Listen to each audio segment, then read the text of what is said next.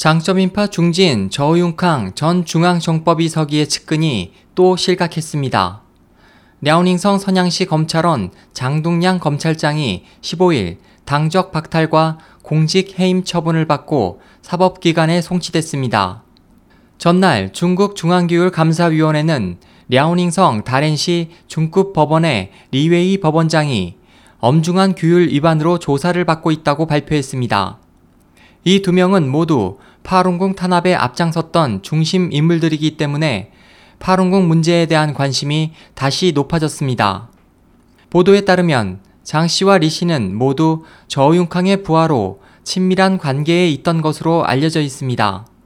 장 씨는 2004년 선양시 랴오중현 기율감사위원회 서기, 2004년부터 2012년까지 랴오중현 서기로 재직한 후 2013년 초 선양시 검찰원 검찰장에 임명됐습니다.